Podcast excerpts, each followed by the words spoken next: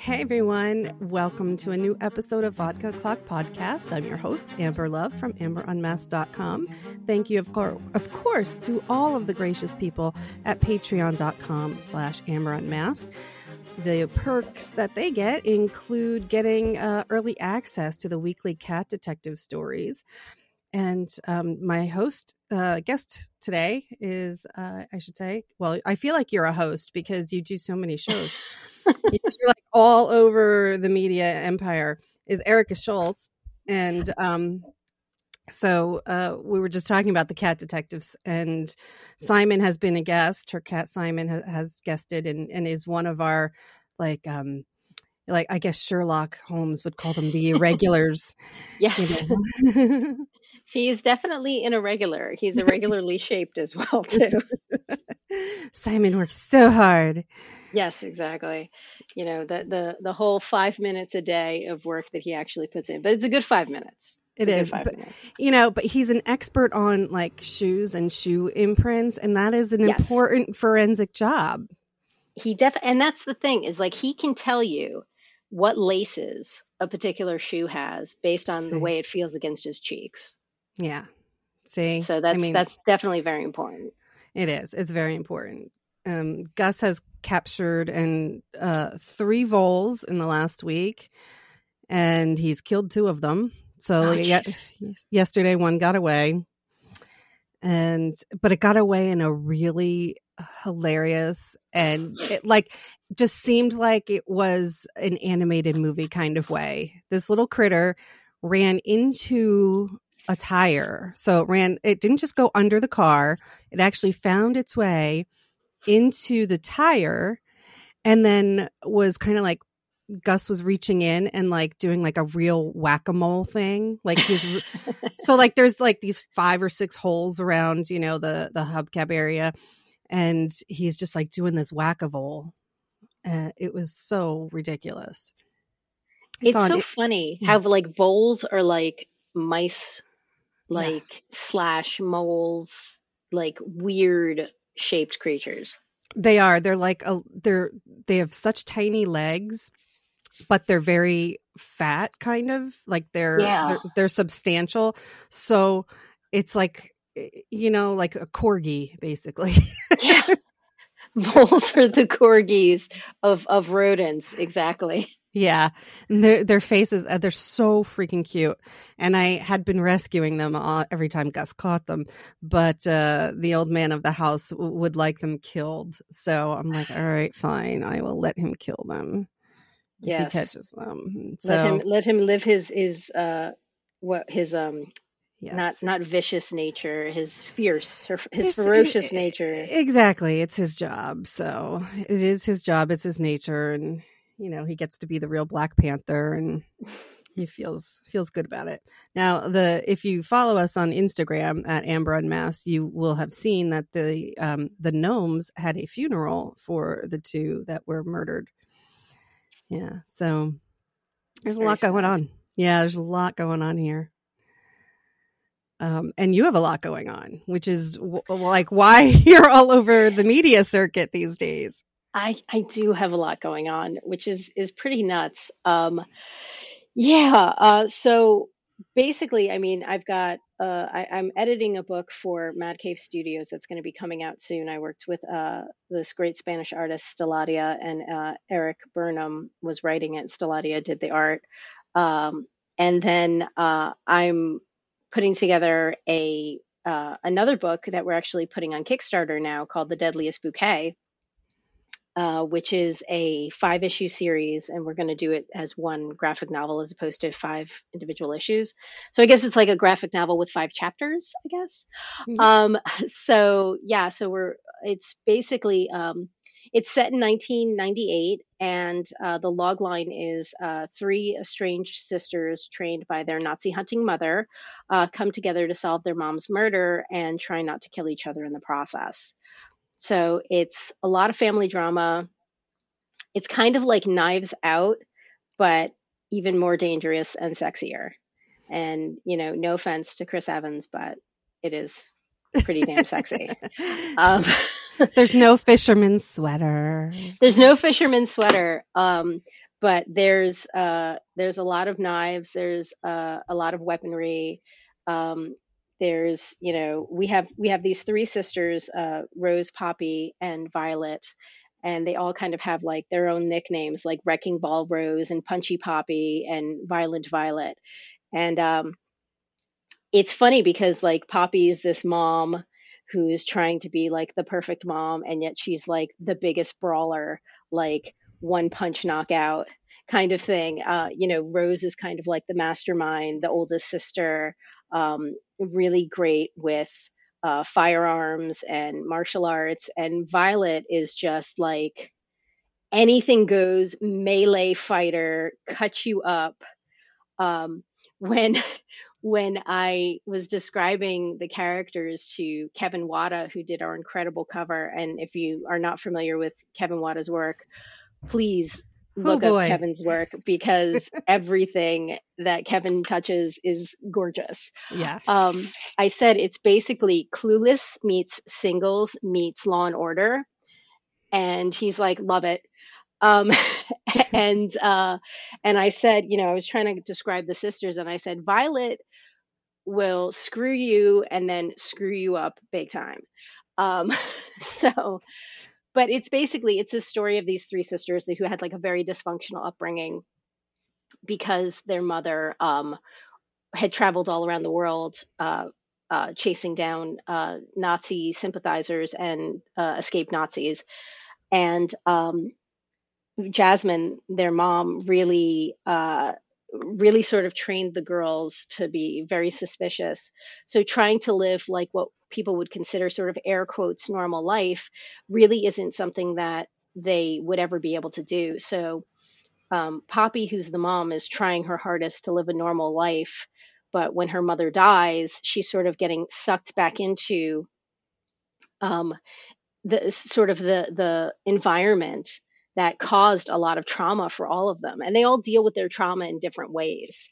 Um, and I think that's something that really happens in families. You know, the other thing is that I'm one of three, and uh, there's this very interesting sort of dynamic when you're one of three kids because mm-hmm. there's like a round robin of like you know who you team up against you know so it's like always you know two against one and that sort of alliance switches on a dime and we see the, that that dynamic between the three sisters um, so it's kind of like charmed in like the the three sisters but also there's no magic and I can actually curse in this book. I couldn't curse when I was writing Charmed. I, you know, that's so funny because I was like, didn't she write Charmed? Like it was, yes. as I was, I was reading the first issue. I was, it was one of the things that popped in my head. It's like, huh, didn't that have something to do with three? And yes, the power of three will set you free. Yes. Um, I, and, I did... they magically had a fourth come in out of nowhere, you know? well, that's, yeah, that yeah. whole thing happened because of, um, who's the actress? Uh, Shannen oh, Doherty. Shannen Doherty, yeah. She got cancer or something, right? Well, she recently had cancer. Um, back oh. then, when the show was was on, um, there was apparently some acrimonious situations with the producers and her. So her yeah. character was killed off, and uh, and then they brought in uh, Rose McGowan as as her replacement. Yeah, and it's just odd though that like Aaron Spelling kept hiring her and I'm like, dude, if you have problems with her on every show, why do you keep hiring her? You know? So I don't really think it's like her. I think it's him. I don't know. Yeah, it's it probably is him. I mean, it's interesting how um people have been coming out about all the situations with Joss Whedon re- uh, recently. Yes. And I'm wondering if sort of the, you know, well, this happened on all the Aaron Spelling shows is going to be coming out you know, sometime soon kind of thing as well. Um, because I'm, you know, they're contemporaries of each other, and you yeah. can't tell me that something's happening on one show and it's not happening on the other. Like, let's be let's let's be real, you know. Yes. So I'm kind of wondering, like, when that ball's going to drop. Um, especially because of all the the Joss Whedon stuff, not just with the Justice League show, um, uh, film, but also with uh, Buffy and Angel. Right. Um, so I'm I'm I'm pretty sure we're going to get you know the you know Aaron Spelling is going to be um, trending and we're going to start seeing actors and actresses talk about you know improper situations on set and things like that yeah i wouldn't be surprised um you know and uh, it was good when supergirl like the cw shows went through a very similar shakeup. Mm-hmm. and um it, it at least appeared like the people of supergirl took it seriously. Yeah.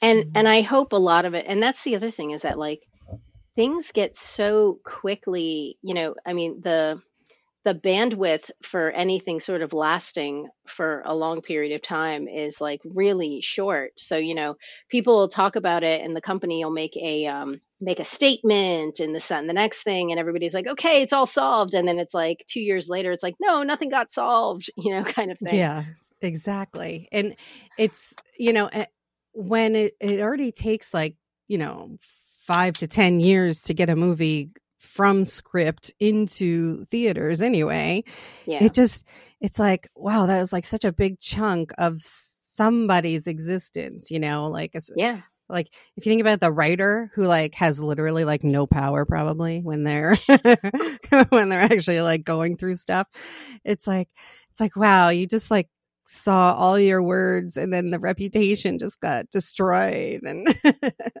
yeah i mean it's it's crazy it's crazy. This is a hell of a business you know? I i try and explain i mean the easiest way to sort of explain comics and how comics works to people is like you know being like an actor you know going for you know sending pitches is basically like going on auditions um, and you might get a call back doesn't mean that you got the part you know like you send a pitch to an editor and the editor's like yeah i like this. I'm going to send it up the chain. So you've got one editor but then you've got the senior editor and then the senior editor has to get it past the executive editor and the executive editor has to get it past the publisher. And it's you know so there's there's these benchmarks that you hit but you're not necessarily like unless you get that contract Yep. I, I, you know, and I always say, like, unless I have a fully executed contract, meaning I've signed it and they've signed it, I'm not banking on this being like a thing. And, um, and it's frustrating, but I mean, it's one of the things that I tell the students at the, uh, at the Kubert School, you know, this isn't an easy business.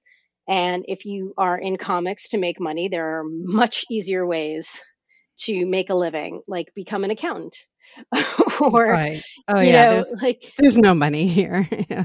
yeah i mean and and i think and it's the same thing i think in hollywood like there are a lot of working actors i mean i have several friends that are you know working actors but you know they're not you know the bajillionaires you, you know right. so it's it's kind of like i think you have to temper your um what your idea of success is. Like if your idea is that you can buy your own private island, then good luck. Yeah. You know? then, then just, you know, d- marry Elon Musk and inherit his money or something.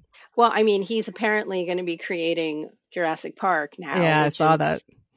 So yeah. strange because that's really what we need you know? We don't need we don't need money to go into you know like housing education housing education, development. house yeah. well, no mean, we don't any, no. need any of that. Um, no they need a playground for rich people like the moon you know or mars wherever the hell they're going. It's like yeah because rich people need another playground but that's when when I saw that yesterday, I actually laughed because it reminded me of the story that I did with Claire Connolly, the um, Winston Churchill story about Winston Churchill recruiting dinosaurs for the war effort. Yeah. Um, and I was just like, it always comes back to dinosaurs, you know? Yeah. Um, well, and you know, because like this week, uh, King Kong versus Godzilla came out. I haven't seen it yet. Um, but I've I had a, a week of like treating myself to monster movies. And it's just like interesting how I can remember being scared of Godzilla when I was little. And it was like Godzilla stomping on, you know, this entire city. And, you know, why? But now it's like, oh, now Godzilla's the hero. And it's like, okay. Yeah, Godzilla got retconned really, really quickly. Yeah. I was like, huh, he's the hero and he's going to take down, you know, like the, what was it? They, I forget the name that they called it, but it was like the first kaiju. They're called or- like I think they're called Titans now or something. Titans. Like yeah, I think they're Titans or something. But uh, yeah, so um, I was just like, oh, so okay, they had the it was the King of the Monsters one. That one was really good. Um, is that the one with Mothra? yeah, Okay. Yeah, and I was trying to identify all of them because there's like Hedorah and Rodan, and they sound like Renaissance artists. I don't know. yeah. I, I mean, for all we know, I mean, like, look, the Ninja Turtles. Look at their yes, names. for true. all we know, that's where they came up with the names. Um, you know, oh, let's see. Like, there's going to be like a Botticelli. Yeah. That'd be great. And there won't be some skinny, wafy woman that he saves. It'll No, be nice, no, she's nice, voluptuous. voluptuous woman Yeah. with some meat on her bones. Yeah, exactly. that's that's who he saves. Exactly. That's that's who Botticelli saves. Oh my god. I love it. Oh, I. See, I'd watch that movie in a heartbeat. Yeah. See, now you and Claire have to like write that because I.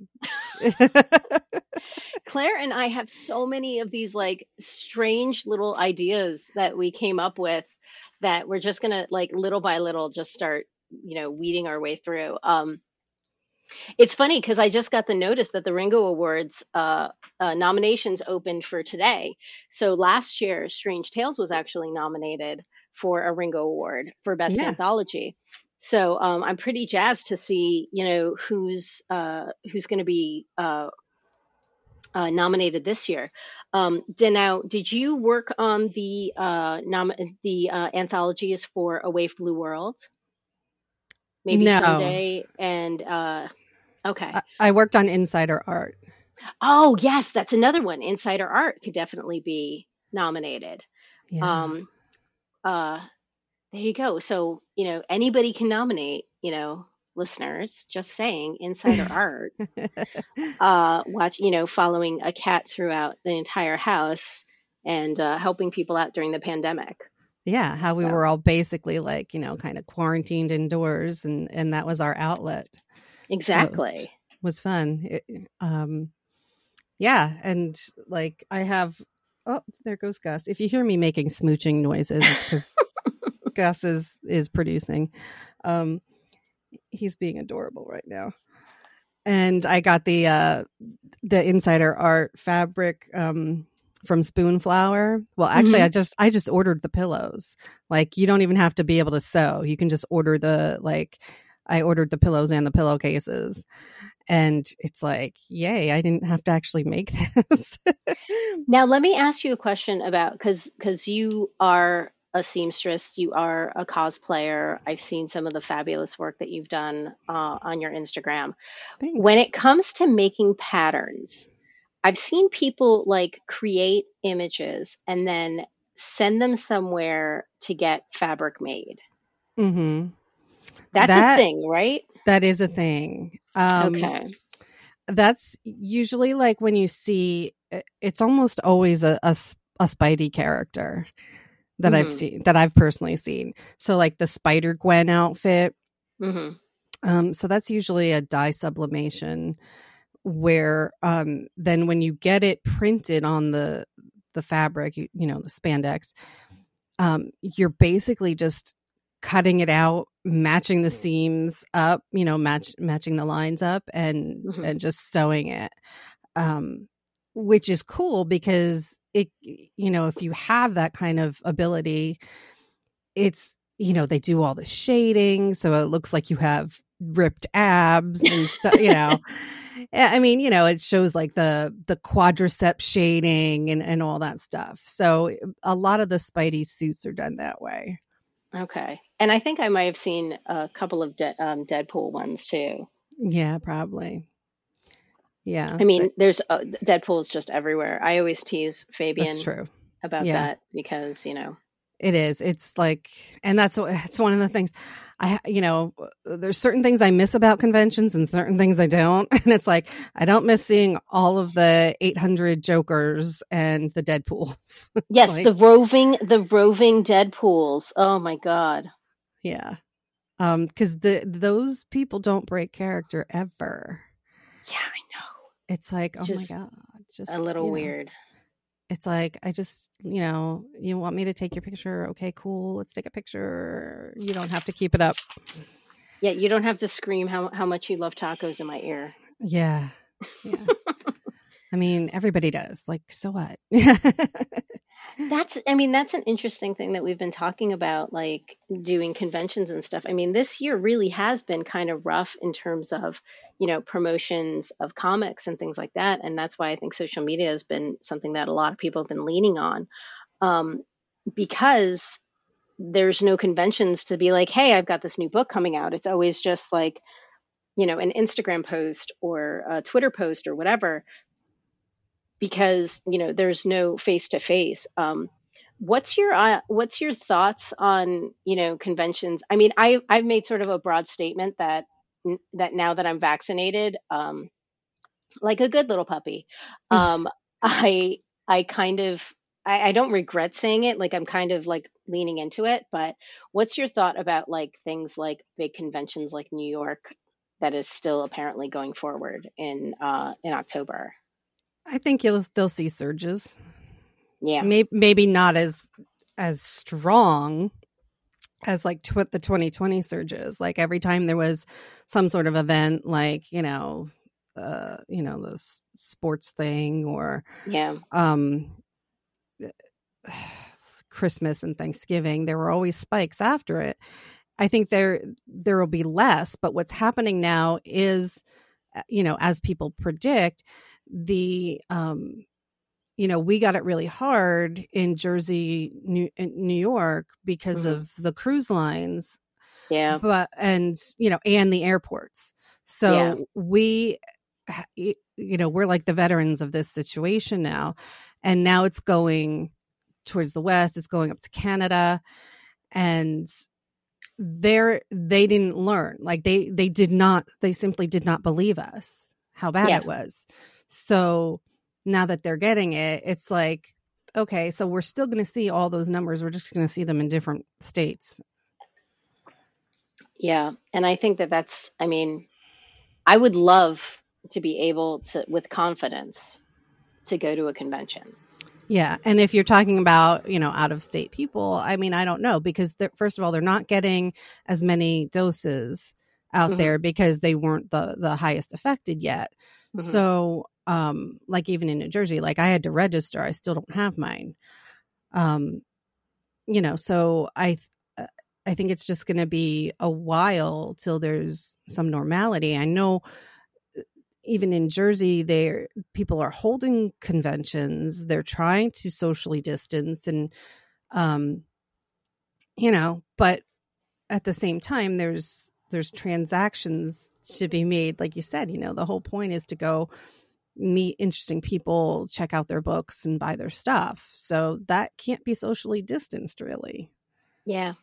And the other thing is that, like like you said, I mean, a, a show like New York is not just New uh, New York Comic Con; it's international.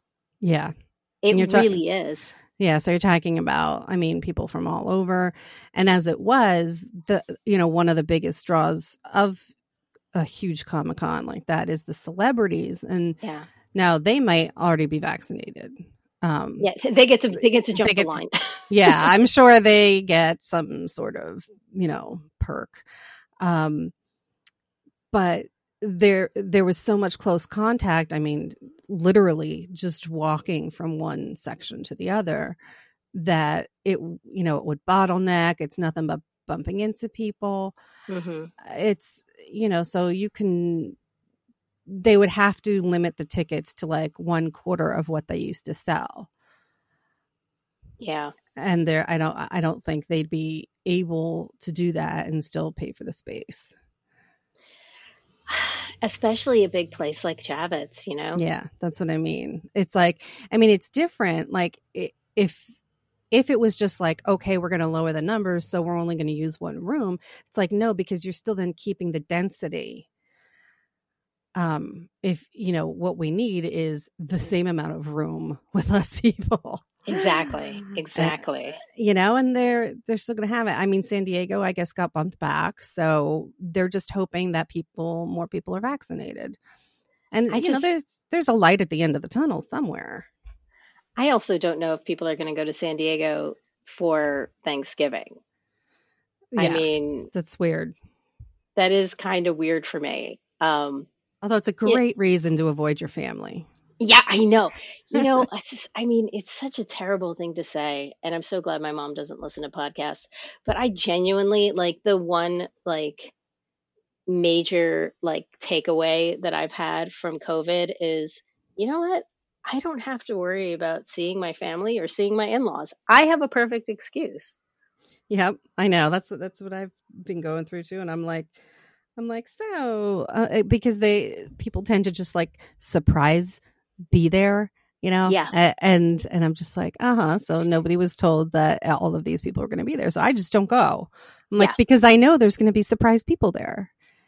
Yeah. And the surprise people sometimes aren't going to be respectful of masks and things like that. No, like, of course not. Because they're, I mean, I don't know why I'm like uh, such an outlier of the family that everybody else is like, you know, Trumpers.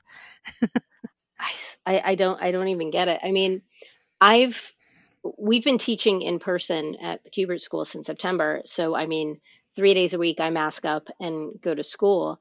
And I've actually, it's been funny because some of the students have really been taking it as a way of self-expression. Like they're they're like getting their making their own masks like yeah that's or, what i was doing. Yeah. or like getting their characters because you know, a lot of the students are also cosplayers. So they'll like get their characters like made as a fabric and, and make a mask and things like that and really sort of like getting into it that way. And i'm like good. Enjoy it. Because you know I said, look, this is a great way to start um, learning how to draw how people express themselves through their eyes. Mm-hmm. It absolutely is. And plus, when you when you make your own, or if you know somebody who can make make them better, than um, I gotta say, like Redbubble, yeah, they have like a, a thousands and thousands of adorable um, pictures, but I got a mask from there and it's a terrible fit. It just absolutely does mm. not fit at all. So um, the ones that are homemade fit me so much better. And Etsy like, is the place. You know, yeah, either Etsy or, or because that's what I did. I went to Etsy for a pattern, um, and then sewed my own. So I used like the the insider art fabric.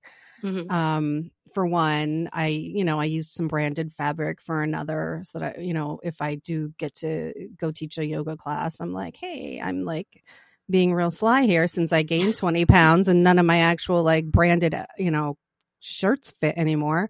I'm like i'm gonna make a branded mask.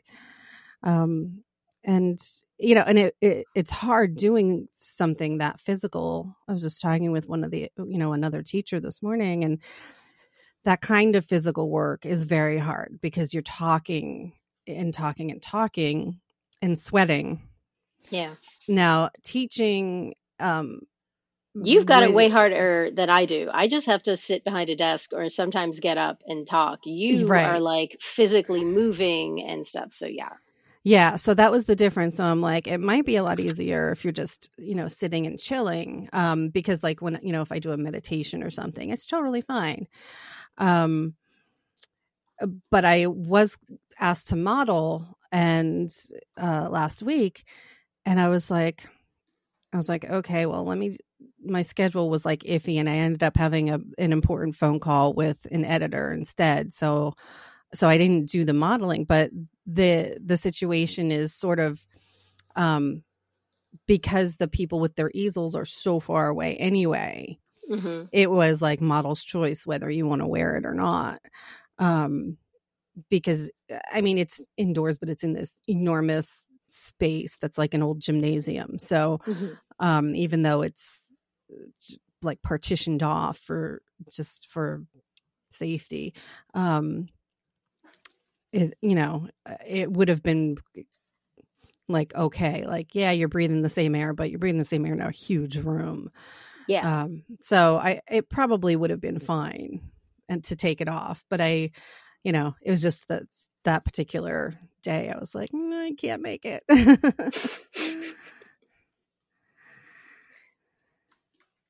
I mean, I think I think there's a, so much we've we've sort of reconsidered. Mm-hmm. you know, we've reconsidered. I mean, even when you think about like how books are getting made, you know, how comics are getting made. Um, so many more comics are going to crowdfunding, like the, you know, us taking Deadliest Bouquet to crowdfunding. Yeah. Um, so many more books are going that way. Um, and so many more publishers, I think, are sort of um, picking and choosing a little more about what they're putting out there.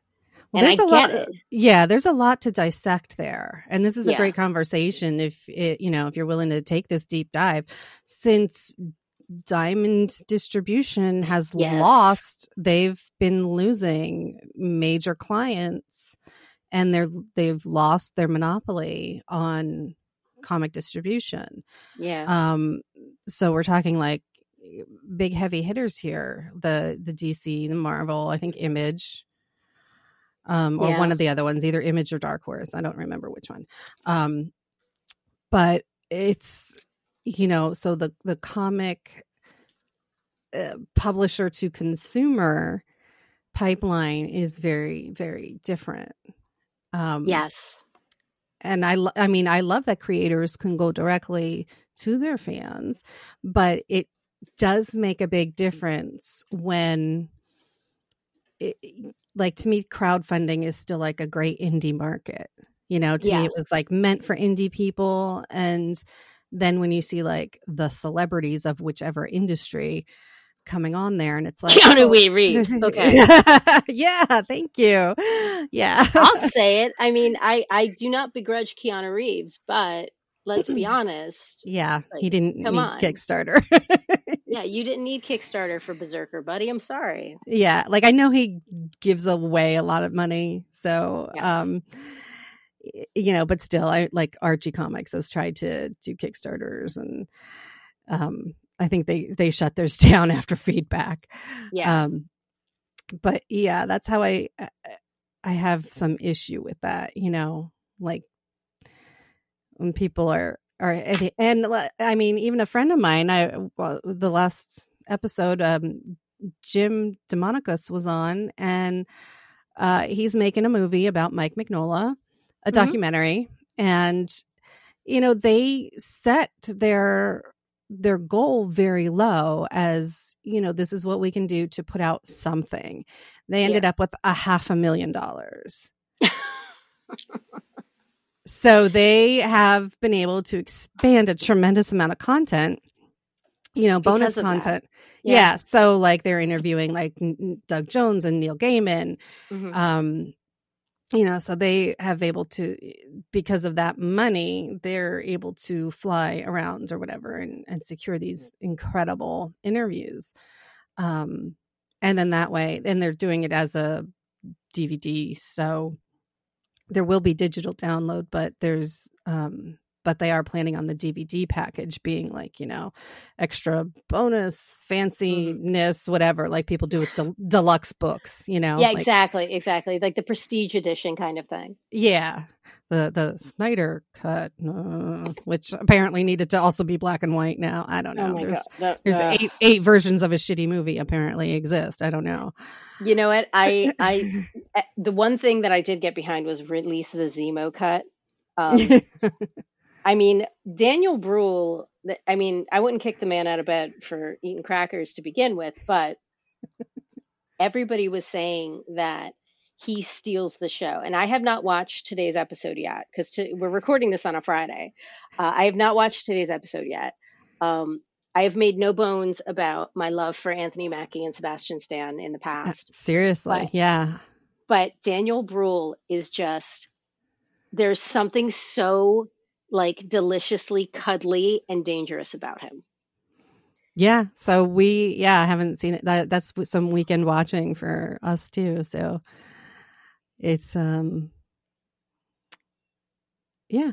That's I. I mean, that I don't know how that came from Kickstarter, but Sorry, sorry. It was the it was the release the Snyder cut. Um, the that- the the Snyder cut. Yeah, Yes, that was that's it. what that was the segue. We can cut That was the that segue. Don't worry. No, of course not. of course not. My, it's you know we talk about cats usually half the time, and and we kept That it minimum. We kept it at a minimum, so I'm that is is true. So there had to be some weird segues in there, of course. Yeah, uh, and we could talk about Sebastian Stan all day. So, um,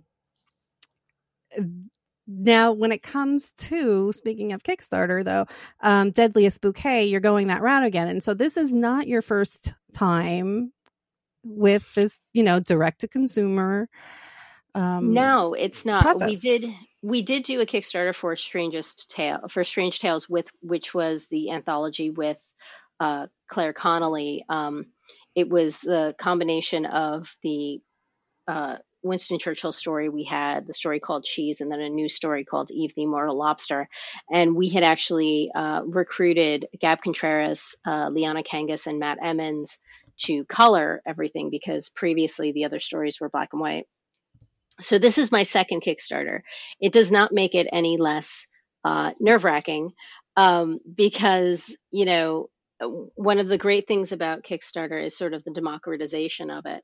One of the scary things about Kickstarter is that a lot of people are doing Kickstarters. And, you know, as with everything, you're sort of, you know, hoping to get the attention of someone to be like, yes, I want to pledge money to make this book happen. Um, we already have the first issue complete. Um, and uh, the first chapter rather. And so we're moving forward with this book. Um, the the hope is that this is almost like being used as sort of a pre-order. You know, like as we're moving forward with this book, you can sort of use the Kickstarter as a pre-order, not only to just get the book, but to get these like great extras. We've got this fabulous um, journal that you can get with the Kevin Wada cover on it.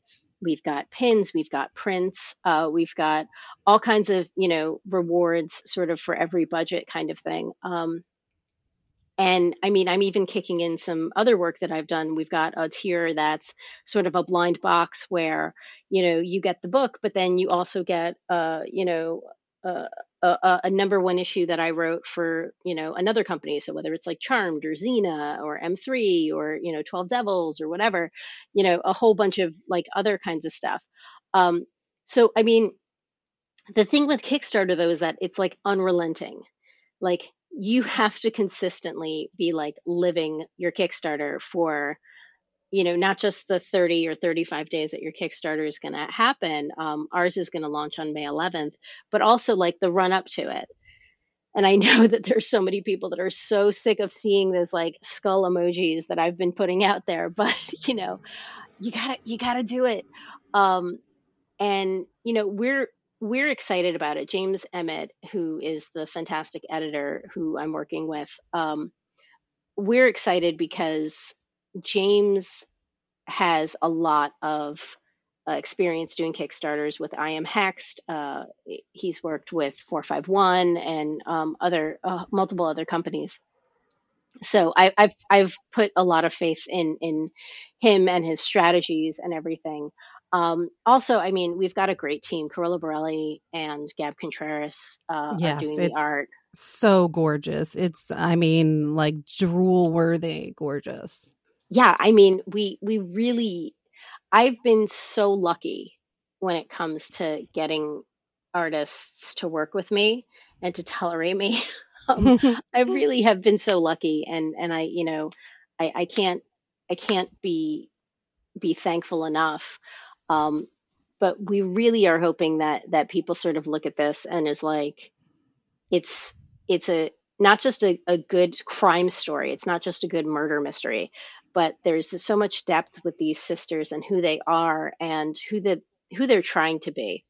And um, you know, the the 90s were for for those of us who lived through the 90s. not not everyone has lived through the 90s yet. True uh, for those of us who lived through the 90s there was a real it was it was a real moment you know between the music also like this is happening in 1998 and something that i brought up um, talking to a friend of mine and um, she was like oh man i didn't even think about that was Y2K was a thing. Like people don't remember that Y2K really was a thing. And there was and there was this kind of like eeriness of like okay 1998 like, like an apocalypse yeah yeah i mean like we didn't know literally what was going to happen january for you know midnight um and so there was like a weird kind of like creepiness kind of eeriness uh that I try to, you know, put in there a little bit. Um, it's not like overt, but there is sort of this this idea of like, well, the the, the clock is ticking. And, yeah, uh, and like we didn't have that clock for the pandemic. You know, it yeah, was just exactly. like just an apocalypse. Target was empty. There was no traffic. exactly. Was, you know, no toilet paper. No toilet paper to be found. Exactly. Um, and so, that's what we, what we were expecting that back then. People were building bunkers like they had time. That yes. was where the like the real prepper thing really took, took off. off. Yeah. Exactly, exactly. People I remember people were like buying like these um decommissioned silos, like yes. silos and turning them yep. into homes. Yep. Some crazy people like moving out to like Oklahoma or Kansas or whatever and like digging, you know, 60 digging. foot holes in the ground. Yep. And oh my it, god, it, it was a weird. It was a weird time. Um, and I love, you know, because one of the great things, uh, you know, like I said, you you pick the the most incredible teams for each story. You know, like they fit so yeah. well, and uh, I was just marveling at the clothing. Yes, and that's another thing about the 90s is the fashion is a very specific kind of thing you know? Um, i i put together like a huge pinterest board for Carola and gab and you know uh, for each character kind of had their um, you know sort of their tv counterpart or their filmed counterpart. So, you know, Violet was very similar to, I don't know if you remember the movie Poison Ivy with Drew Barrymore and yeah. Sara Gilbert. You know, Violet sort of had that aesthetic, but also the, um, the, the basically like Doc Martens with, you know, a crop top and a mini skirt and you know beat up doc martens kind of thing. Um, mm-hmm. and then you know you had like the mom jeans you know poppy's got like the mom jeans and the clothes and then you know rose has got like the flannels you know. Um, it really like the the fashion had uh, of the time was very very specific. I think you know like i said i think the 90s was a real moment and um, and Gab are just capturing that and and especially i mean kevin's cover definitely captures that um this idea of like um you know it's like pop meets grunge. Mm-hmm. you know kind of you know saved by the bell but like a lot rougher. You know for everybody knows saved by the bell. I mean right. True. True. And yeah, so the uh, the fashion and it's funny that you said mom jeans because that was like the thing that went through my head as I was looking. Yes. I was like, "Mom jeans." I'm like, "Oh, I hate that high waisted shit." I'm I, am i am like somebody who's short with no torso, so it's like you know, it goes boobs, hips. Like there's nothing in between, and yeah. it's like that high waisted high waisted jeans. No, they don't work. The high waisted mom jeans, exactly. But like the irony of that character is that, you know, you look at her and she's like, you know, the mom, but at the same time, she's the one who's wrapping her, her, you know, fists and going, you know, hard on the heavy bag. Right. You know? Um, so, so there's like a real duality to each one of these characters because as, you know, Poppy sort of looks you know trying to presents herself as like the the the perfect mom she's got this roughness to her. Rose presents herself as you know always having her her shit together but you know she's got her own insecurities. And the the irony of it is that you have violet who looks like nothing bothers her because everything sort of anything goes but deep down you know she has her own issues with like you know where she fits in this uh in this family. You know she always felt like the black sheep but where does she fit? Like do i fit? You know kind of thing. So each one of these sisters has a duality to them. And you know they're not just fighting society. They're not just fighting their family members. They're fighting their own um, who they want to be who they're presenting themselves to be but also who they are and i think that you know we explore all of that. So yes there's this murder mystery and everything and there's sort of cat and mouse stuff going on.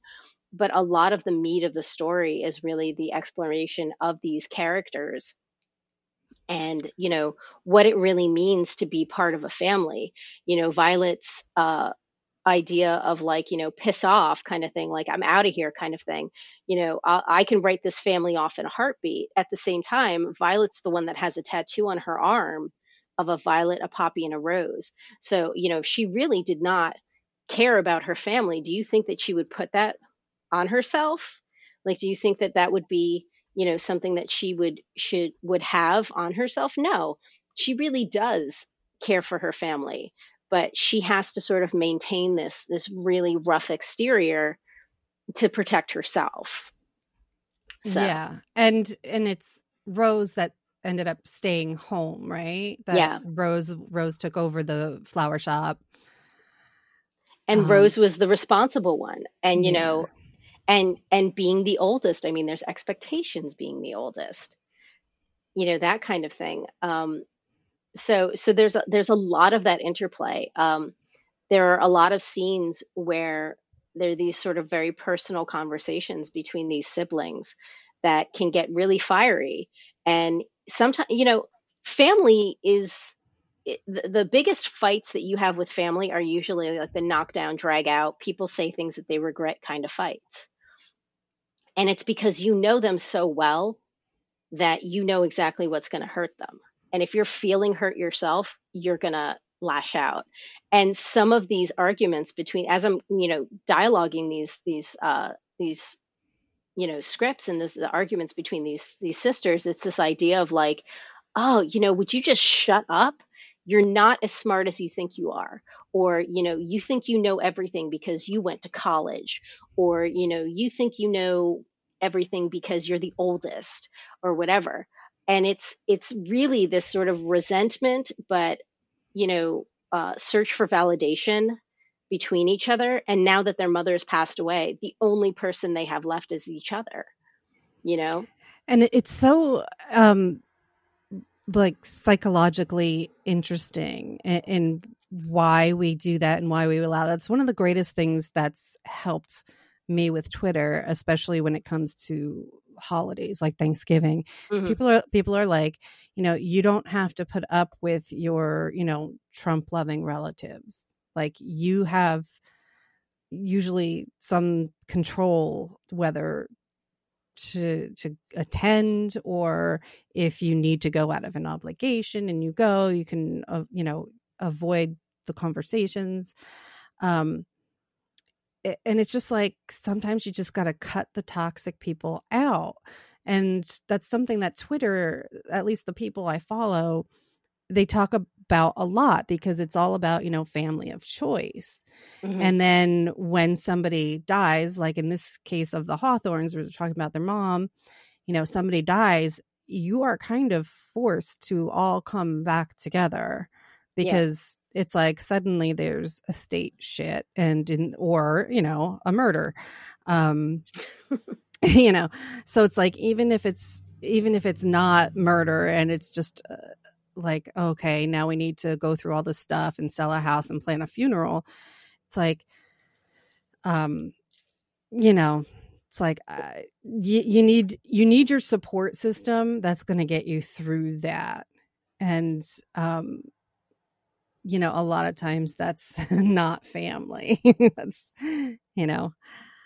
At the uh same uh, time, a lot of times you have a legal obligation to You do. You do. You just have, you know, you have to do it. Um it and it's you know, it was the the times that we've lived in, it seems like every day there's somebody else has an announcement of death of the family member on Twitter. And um you know, you're running this through Kickstarter, and a friend of mine did his, and um, he, he's at the he's in the production stage, and his mom had been really really sick, so he was like going to school full time, working a job full time, has a kid, getting married, and his mom's been sick, and then his mom died, and at the same time, and he's run he ran a Kickstarter, and it was just like, dude, maybe you need a vacation.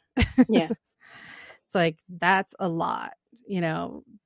2020 was not kind. So it's it's so much. That's the thing is like eh, there's there's a certain level of camaraderie I think that we should take out of 2020 and the pandemic hmm because this uh, the uh, this idea of everybody's going through it. Now, yes, everyone has a different level of shit that they're going through, but everybody's going through something. And you know, I think that we should take that as a as a sense of like solidarity versus like, well, you know, the shit I went through is worse than the shit that you went through kind of thing. Like everybody, you know, the the the there's no upside to a global pandemic, but Yeah. but if you were to think of an upside, that would be the idea of everybody's going through something. Um, and I would hope that that would sort of expand compassion and empathy. Um, I'm not entirely sure that's actually happened, but I am trying to be hopeful. Maybe maybe that's what I've taken out of 2020 and the pandemic. This idea of trying to be more openly hopeful. Um, I we'll felt see. like they forgot by January. That's the thing. Yeah, Like yeah, we we went from the stress of uh, uh, well the stress of of so much being unknown like this the yeah, that whole fear um to okay now we know and we know it affects everybody differently and you know just try to avoid this that and the other thing and always wash your hands and we went from that immediately into an insurrection like yeah, what the fuck happened here exactly. And then um there's the the sort of aftermath of all that insanity. yeah and it's like oh we're just supposed to go back to normal Yeah, I you know the the want to go back to normal is is understandable. At the same time, you there there's no normal. First of all, normal, you know, air quotes normal was never really normal. true Um, so I think it's a matter of like the devil you know. yeah Um, so we're all just sort of trying to to to create a new routine, like some some new groove that we can get into. Um, and it feels like kind of the the the rugs being pulled out. But I think, you know, I think that we especially in this area, like you said before, I mean, because we were hit so hard and fast early, for the most part, hopefully, I mean, I've seen people being very compliant and and really just, you know, okay, we got to wear your mask, do this, do that. So I'm really hoping that that continues and and I'm hoping that sort of wisdom uh gets passed on to other parts of the country with yeah luck. Um you know, uh, but I'll take the excuse not to have to go to family gatherings as for as long as I can. me too Instead, I'll just write about, you know, toxic family gatherings, um, you know, in for in the story. comics yeah and that's the thing i did so much more writing um but that's because none of my jobs reopened so Yeah.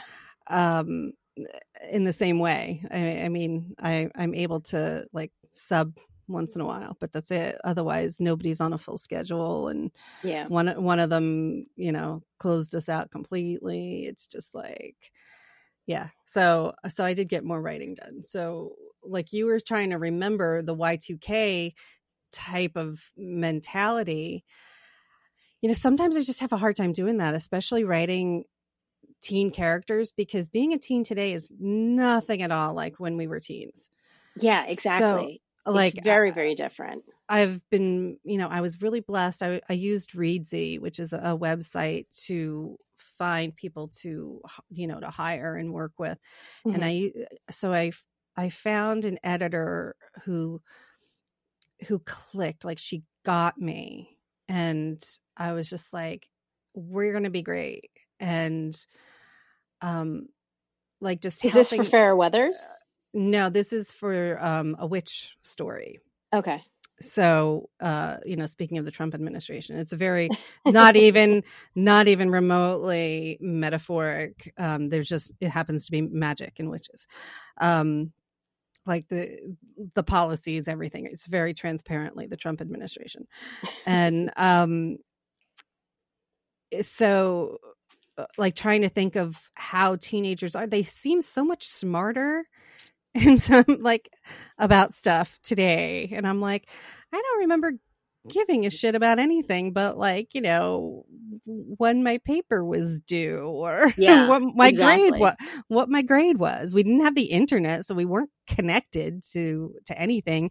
You know for journalism classes we had to have like uh, we had to get magazine subscriptions. So like we had to get like time and newsweek and you know it's that's how we studied for journalism And there was this thing called a library and yes uh, Encyclopedia Britannica, and uh, yeah, Yeah, exactly. So, um, yeah, you gathered around sometimes to watch, uh, you know, live coverage of something major, and um, it's now everything's just different. So I'm like, like how, uh, Eh, you know, and like STEM is so emphasized.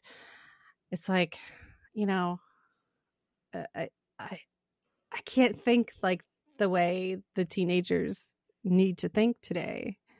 yeah, So eh, because it, the eh, environment's different. yeah, so it's like having, you know, having an editor or somebody at least to go to like if you're if you have friends who have kids, a lot of times that's helpful too, you know. Yeah. I'll, you know, I'll I'll send a little message off to Natalie and be like, "Hey, what the heck are your kids like?" And that, I mean, I I consistently, I mean, you've worked as an editor as well. Like I've consistently said to people, you need to get an editor because as a creator, you are so close to the work that you a lot of times you have blind spots. And an editor really is the the one to sort of help navigate those blind spots.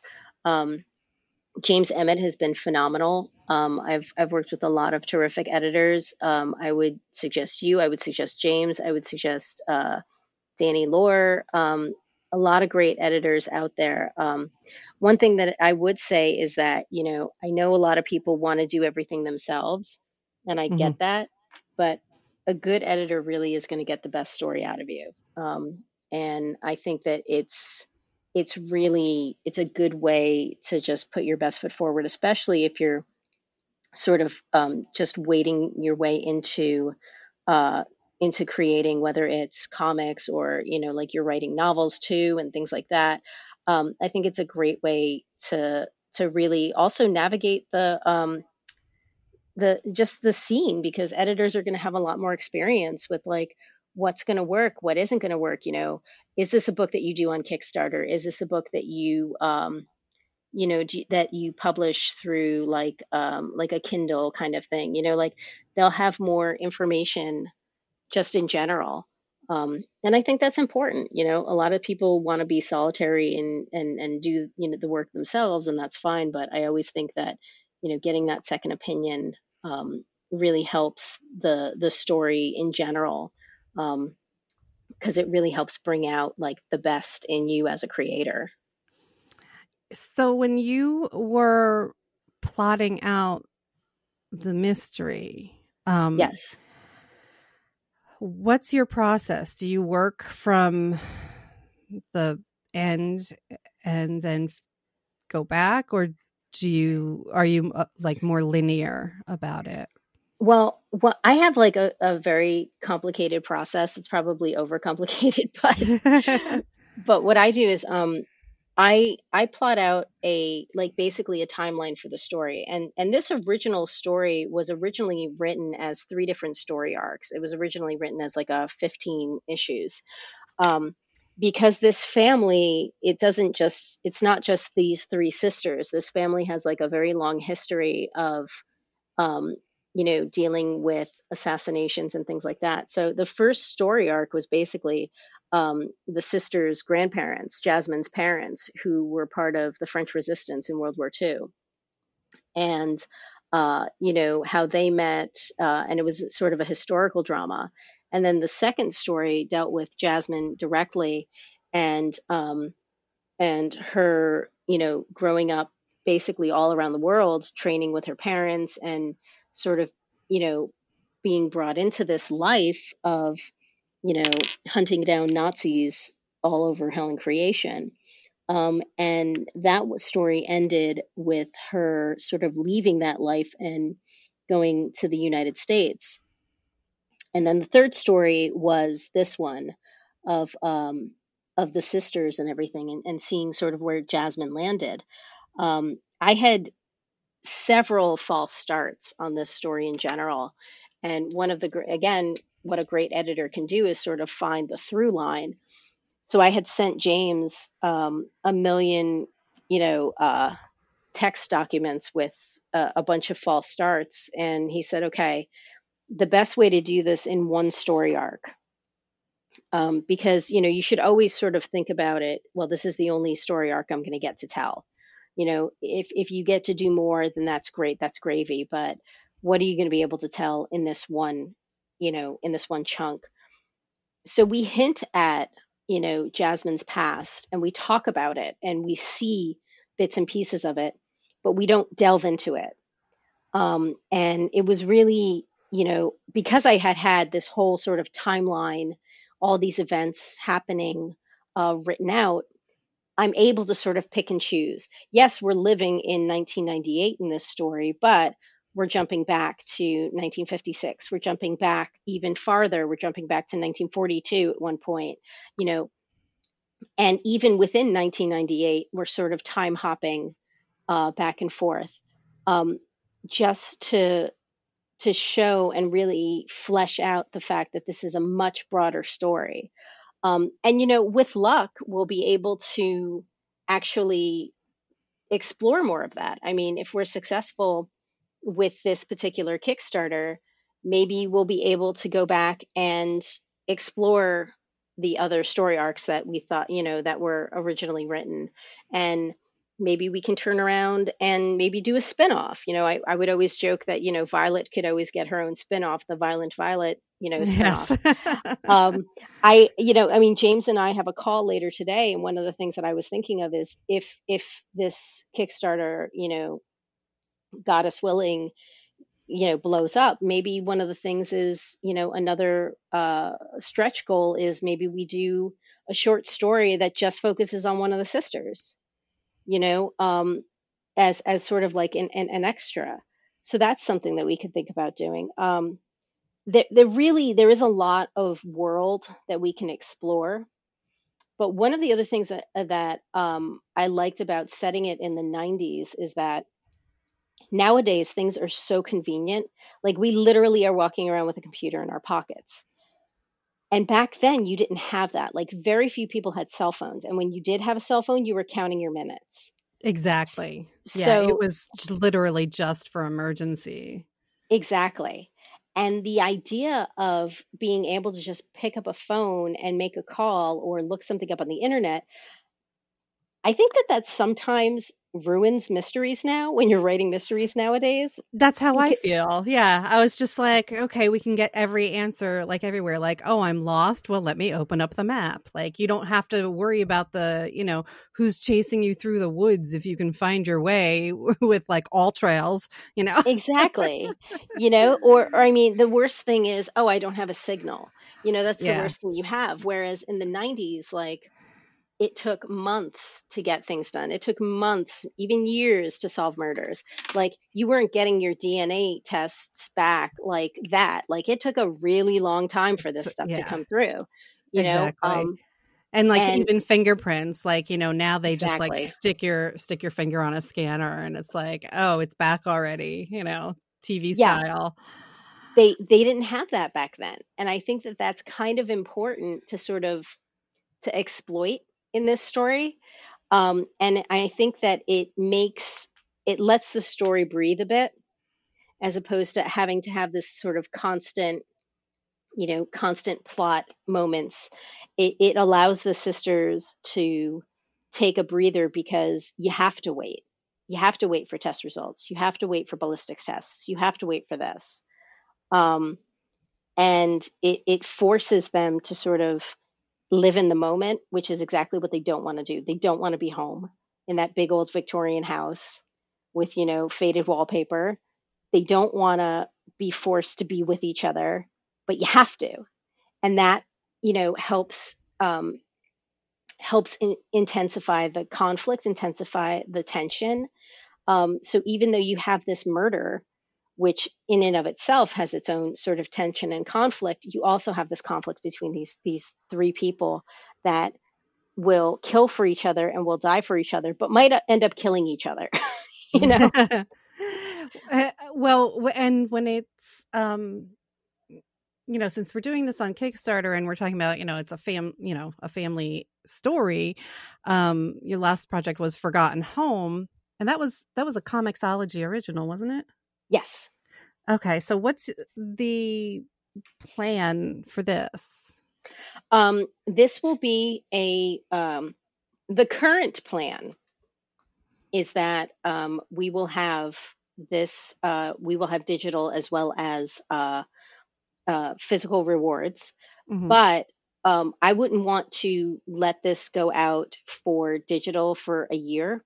I would want the Kickstarter backers to have, you know, exclusive access to it digitally for a year, and then I would do it uh, via Comixology. So we're planning for the book to be completely done for um, December, January and then a year from that. So let's say we get it everything done December, you know, Goddess Welling will be able to then turn around and the following December put it out on Comixology for a wider release. Again, that is the current plan. But that um, could change. that could change. Um, you know, one of the interesting things about Kickstarter is that publishers have actually been looking at Kickstarter and picking up books from Kickstarter. So if a publisher turns around and says, "Oh, we want to pick this up," then obviously things are going to change. Mm-hmm. But at this particular moment, that's the plan. Um, that's what we did with uh, Strange Tales, where we did not release it digitally uh, on Kickstarter for a little over a year because we wanted to make sure that uh, the people who backed it, who who you know put the time and effort into backing it, uh, got sort of exclusive access to it. Um, and you could still buy it on our from both mine and Claire's websites, and you could buy it from us at conventions when we still had conventions. Um, but for for digital access, we wanted to make sure that that our backers uh, had that sort of you know exclusivity for for a good year. Cool. Um, well, I know I've loved the seeing the promo icons coming out like you said people are probably sick of them but i but i think they're really cool that like you know each sister has her own like you know icon of a skull with something else um, yeah so and that's really that's really definitive of who each sister is yeah you know so we have like rose in the yellow rose color with the guns and you have poppy in the red with the the brass knuckles and you have violet in the purple with the the cross knives um, Kevin Maher originally uh, designed the logo, and Kevin and I have known each other. Oh my God, it's probably close to 30 years. Uh, we went to college together. Um, he's a phenomenal graphic designer. Like he's worked for major companies and, and done like catalog design and stuff. And I really, uh, I, I love working with him. He he also designed the Forgotten Home logo as well, along with that uh, that flame. Um, and so working with him and again 1998 is something that you know we were in college together in 1998 um, so it was it was great uh, to work with him again so what i did was like i looked at really his palette and sort of started riffing off the aesthetic and i created those um, I call them tokens, basically, these little sort of icons, skull icons. And I sent them over to him just to be like, hey, what do you think of this? You know, as a, as a designer, as the designer of this logo, what do you think? And he's like, I love it. I think it's great. I think it like sticks with the branding. Um, so yeah, so he was, you know, he was uh, endorsed it for lack of a better term. Um, and I and I really, I mean, when I like when I collaborate with people, I really like to get their opinion. I want to know what they think. I want to know how they feel about things. Um, you know, one of the things that I think some people get a little miffed about in terms of comics is, you know, is there like a quote boss, you know, especially when you're doing indie comics. And my whole thing is like, look, you're you're hiring an artist or you're hiring a writer because you respect their work and you respect what they can bring to the project. So you know ask them questions listen to what they have to say and and really take into account what they're bringing to the project so you know yeah. i wouldn't just you know i mean i could have turned around and been like oh by the way kevin i'm going to do something on my own and not even you know bring it to your attention but first of all, I mean, he's he's been a friend of mine for you know 20 plus years, and second of all, like professionally, I totally respect his his design sense and everything. Um, so I, I'm gonna go to him at, just as a peer, but also as a professional, you know. And I think that that's really important. Um, comics is a collaboration, um, and I think that you know there there's some acrimony with with some creators left and right, and you know that's their own personal thing, and I don't want to get into any you know particular hubbubs. But the idea is like you know you're, you're working with someone because they're bringing something to the table. So respect that. Also like talk to them about it. Don't just you're not ordering somebody around. Like nobody's your employee. You know what i mean? Mm-hmm. um and you know i, I with marika uh, marika cresta on uh, forgotten home i mean there were there were things that marika brought to that book that i didn't even think of.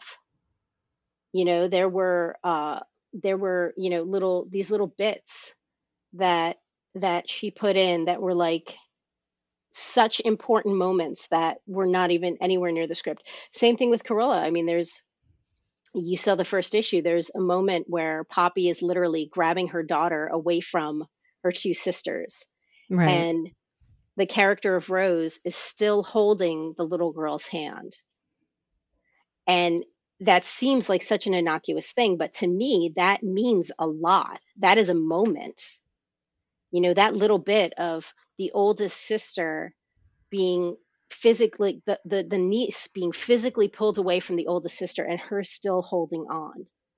Yeah. Like, yay, it's nice to meet you. And that, you know, the kids had one expectation. They didn't realize what they were getting into. Exactly. The kids and and with kids, I mean, their whole thing is like, who are these people? I don't remember them. Yeah. You know, I, I may have seen you when I was a baby, but I don't remember you. And and especially at that age, you know, like one of one of the characters is five, the other one is two. This idea of finally being able to to start communicating, and um, and sort of picking up on subtle hints. And that's something that that happens throughout the book is the kids start picking up on these little subtle hints of like you know why is mommy angry? Mommy's never angry. You know like yeah is... that's what i mean. Like they're smarter than you think. Exactly. Like like who's this lady that mommy never introduced me to? Oh that's your auntie violet oh, your Auntie Violet's a little weird.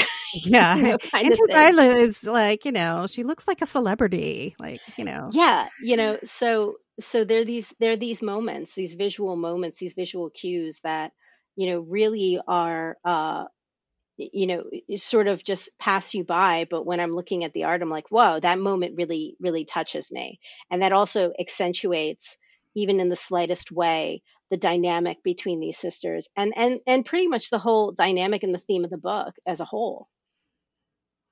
It's it's wonderful. So um the kickstarter's launching in may? May 11th is when the kickstarter launches. Um, we do have a uh, a preview page that you can um, the pre-launch page you can go and you can follow the pre-launch page. So when you uh, when it does launch you'll get an email saying hey it's launched you know We've got uh, we have at least one early bird tier. Uh, so you know if people want to get in early uh, to to get the extra added bonus of this uh, cool poppy pin, uh, you know skull and cross not skull and crossbones, skull and brass knuckles pin. Yeah. um, uh, definitely. Um, but yeah, I mean, we're we're pushing the pre-launch page and and and hoping that uh, that people get really excited about it. We're excited about it. So on Twitter, it's at deadly underscore bouquet.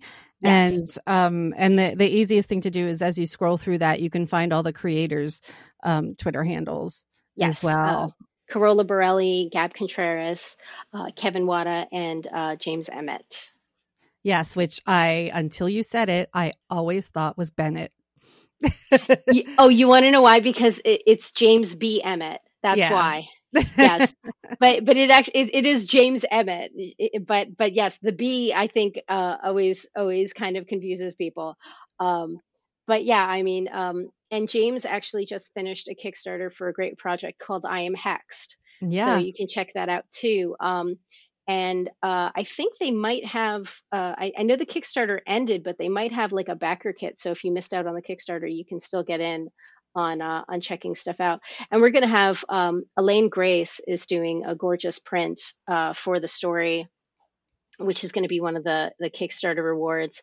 And um, we're we're really excited about that. Um, I I've seen several works in progress of it, and just every draft that I see, I'm just more and more excited about this. Um, and I I even uh, told James I said when when the print is done, like I'm gonna get it like blown up and made it like really nice and big and frame it and like put it in my office because it's nice. badass.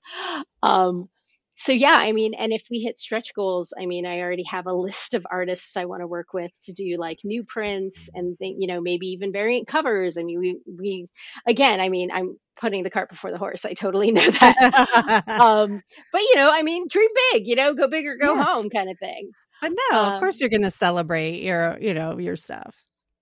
So yeah, so we're we're really excited about that. Um, but yeah, May 11th is when we launch, and uh, go to the pre-launch page, go to Kickstarter, and you can just throw in Erica Schultz, my name, and it'll come up, and uh, you can uh, follow it on uh, on Kickstarter, and then hey, with any luck, uh, May May 11th hits, and uh, and we hit our goal pretty soon, pretty quick. That's great. Um, so anything else? Any other like websites or something you want you need people to know? Um, the only other site that I would say is um, if you follow ericaschultzwrites.com, which is my website, uh, I have, you know, on my homepage, I have like updates and things like that. Um, and uh, we are on Instagram as well. It's uh, the Deadliest Bouquet Comic on Instagram. Um, and I would definitely suggest following Carola and Gab and Matt and especially Kevin Wada. Kevin does a Thirsty Thursday uh, every week uh, that is really, really nice to look at. and it does, and it is a thirsty Thursday for everyone, no matter what your, no matter what you like, there will be something there. That's so, awesome. Yes, Kevin is is, and I'm I really am very happy to uh, to. I was intimidated reaching out to Kevin Wada about doing a cover. Um, but incredible to work with, incredible creator, uh, really just a really all around fantastic person. So I really hope that uh, that I can work with him again on something. Oh, it was gorgeous, gorgeous cover for sure. Yeah. And like yeah. I said, the inside, the interiors are just great. Um, so everybody keep your eyes out for the launch for the Deadliest Bouquet.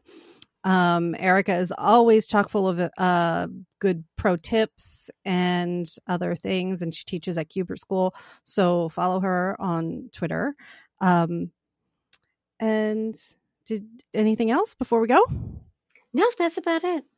Cool. Well, the cat is staring at me, so he, uh oh, he clearly needs his walk. So I better get changed into adventure clothes and take him out to go hunting. Well, uh, you enjoy that, and I hope that he. Part of me hopes that he does catch the vole, and the other part of me hopes that he doesn't. yeah, I know. um, so thank you for being here. Um, thank you for for those of you listening. Um, don't forget you can go to patreon.com slash amber unmasked to help fund all of my stories and the podcast. And um, you know, keeps Gus in his favorite Treatos. So he loves his pure bites and they're not cheap. So um so thank you everybody. And, and thank you for having me. You're welcome.